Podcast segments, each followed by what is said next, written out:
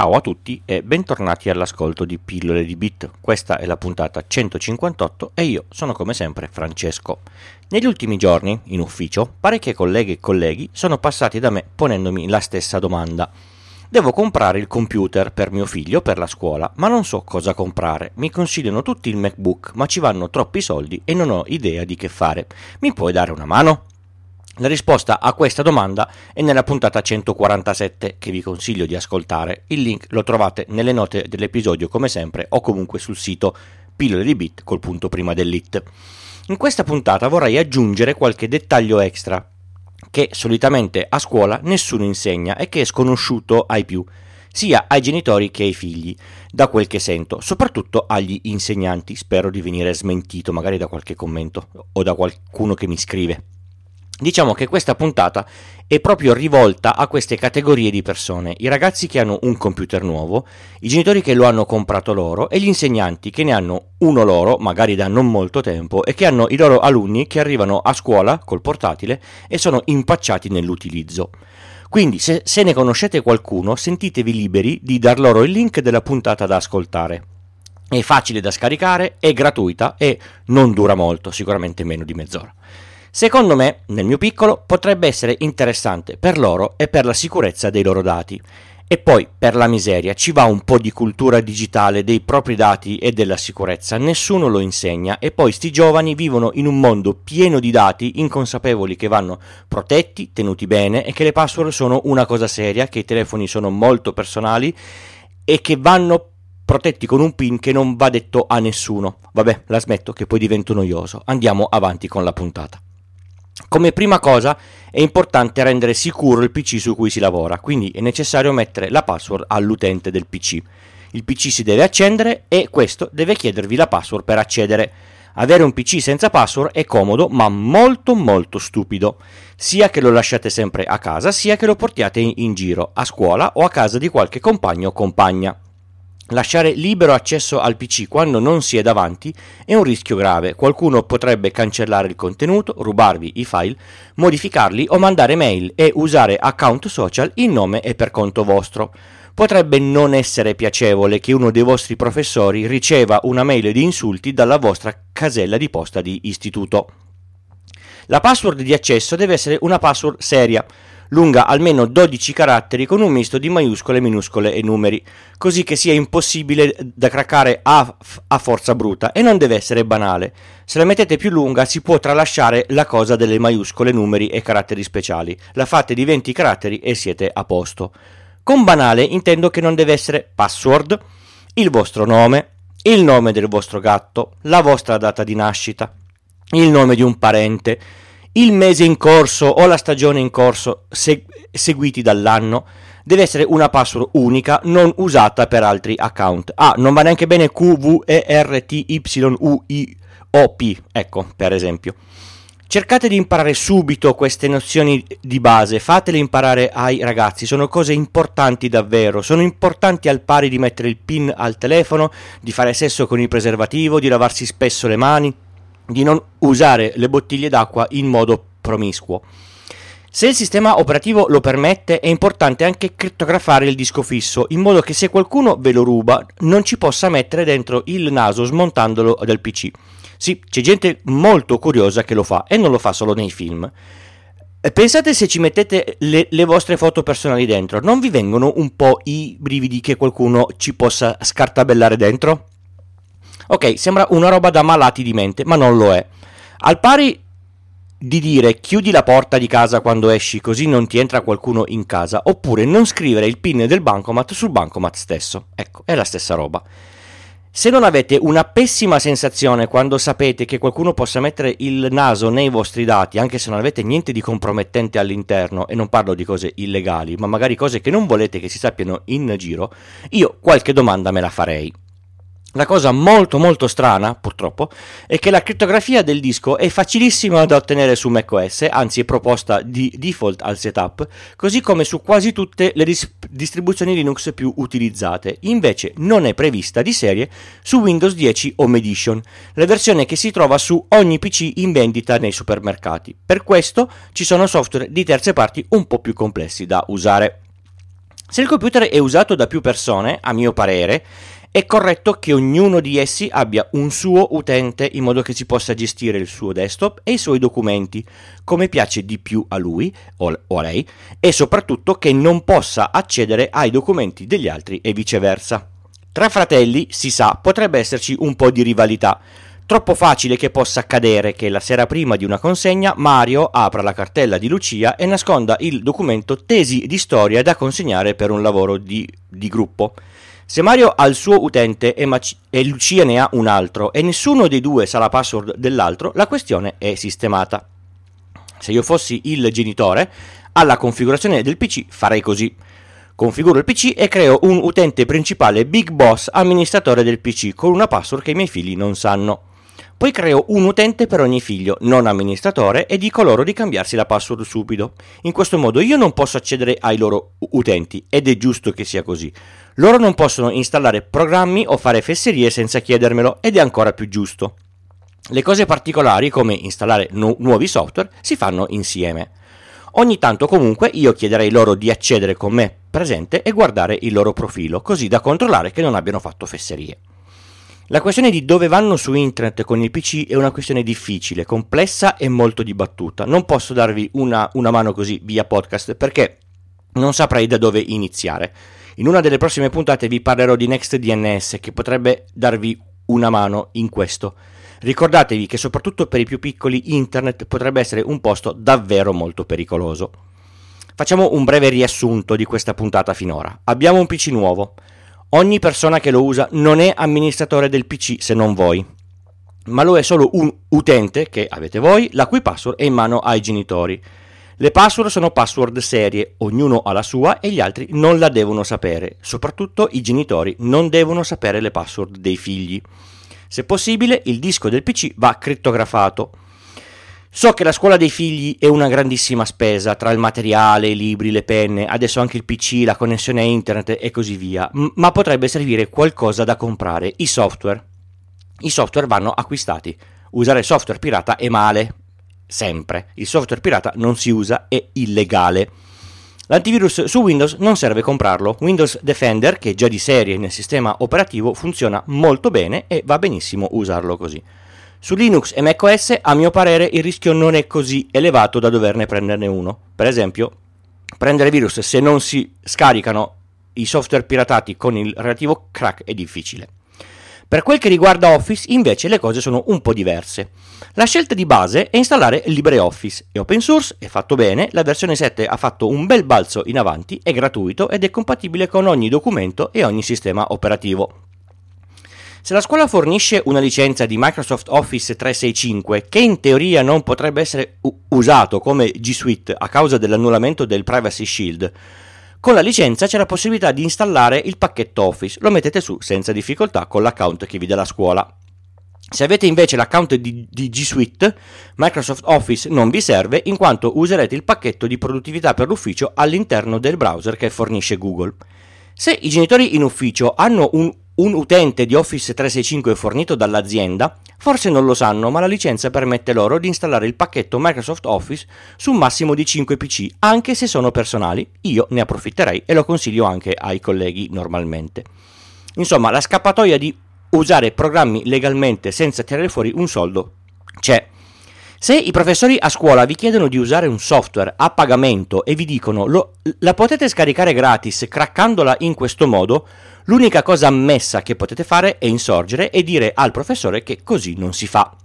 Cari insegnanti, non si insegna a usare un software pirata agli alunni. Se usate un software proprietario a pagamento dovete fare in modo che la scuola si occupi della fornitura delle licenze necessarie per tutti gli utenti. Se non avete i soldi o se il produttore del software non ha le licenze gratis per le scuole, passate a un prodotto con le stesse funzionalità che sia open source. Ne varrà ne verrà fuori sicuramente qualcosa di buono per voi e per gli alunni. Adesso passiamo a un altro capitolo molto importante, la sicurezza dei dati. In azienda mi occupo di una delle cose più bistrattate da chiunque, fare in modo che i dati aziendali, in questo caso, non vadano persi e, in caso di difficoltà, avere le modalità di, re- di recupero che funzionino in modo corretto. Detta in breve, backup e restore dei dati. Durante l'attività scolastica, con un PC viene generata una grande quantità di dati tra appunti, documenti, compiti, relazioni e quant'altro. Questi dati sono digitali e in quanto tali sono molto volatili, più volatili di quello che si possa pensare. Cosa può succedere a un file? Può essere cancellato inavvertitamente, può essere modificato per sbaglio e poi salvato. Si può corrompere perché il PC va in crash mentre ci si stava lavorando sopra. Si potrebbe rompere il disco dove il file stava sopra. Il computer potrebbe essere rubato o perso, e capita purtroppo. Potrebbe essere spostato in una cartella per errore e mai più trovato. Sì, mi è successo anche questo.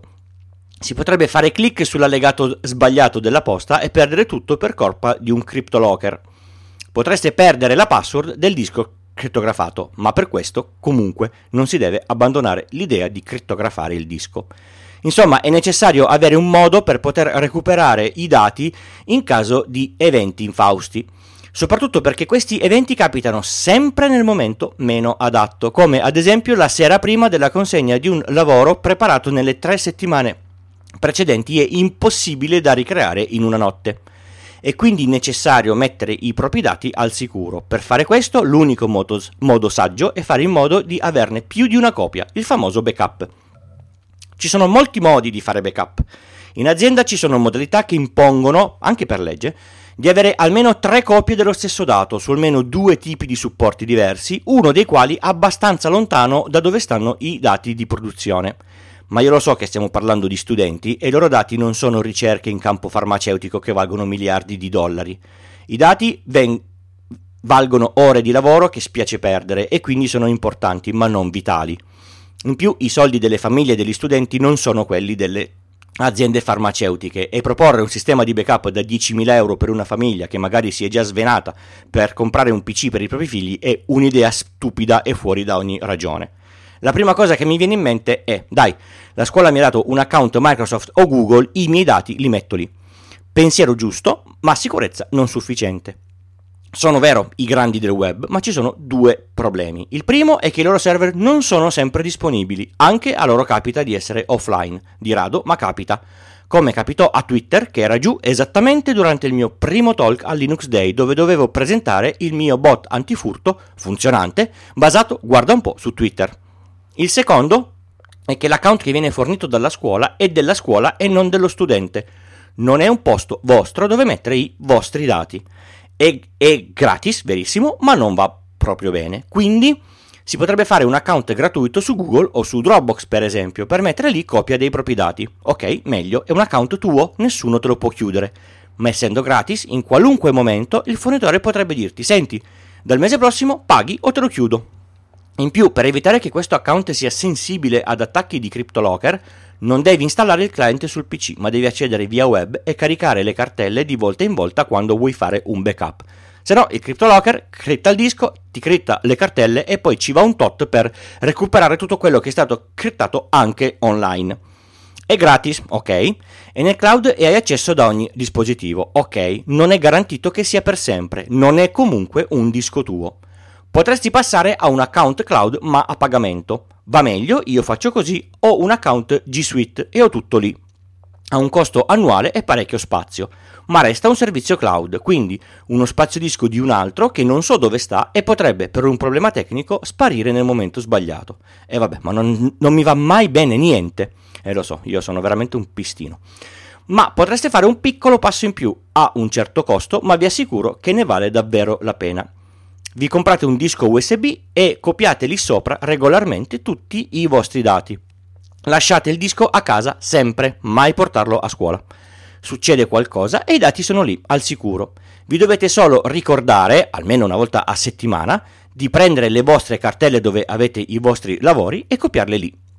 Se preferite potete usare un programma di backup che fa questo lavoro per voi. Su Mac c'è Time Machine che è gratis, per Windows c'è Vim Agent che è gratuito anche lui. Attaccate il disco e lui fa il backup di tutto il PC. Se c'è il backup non c'è la sofferenza, se non c'è il backup prima o poi perderete i dati e poi inizierete a, a fare il backup. È una cosa scientifica.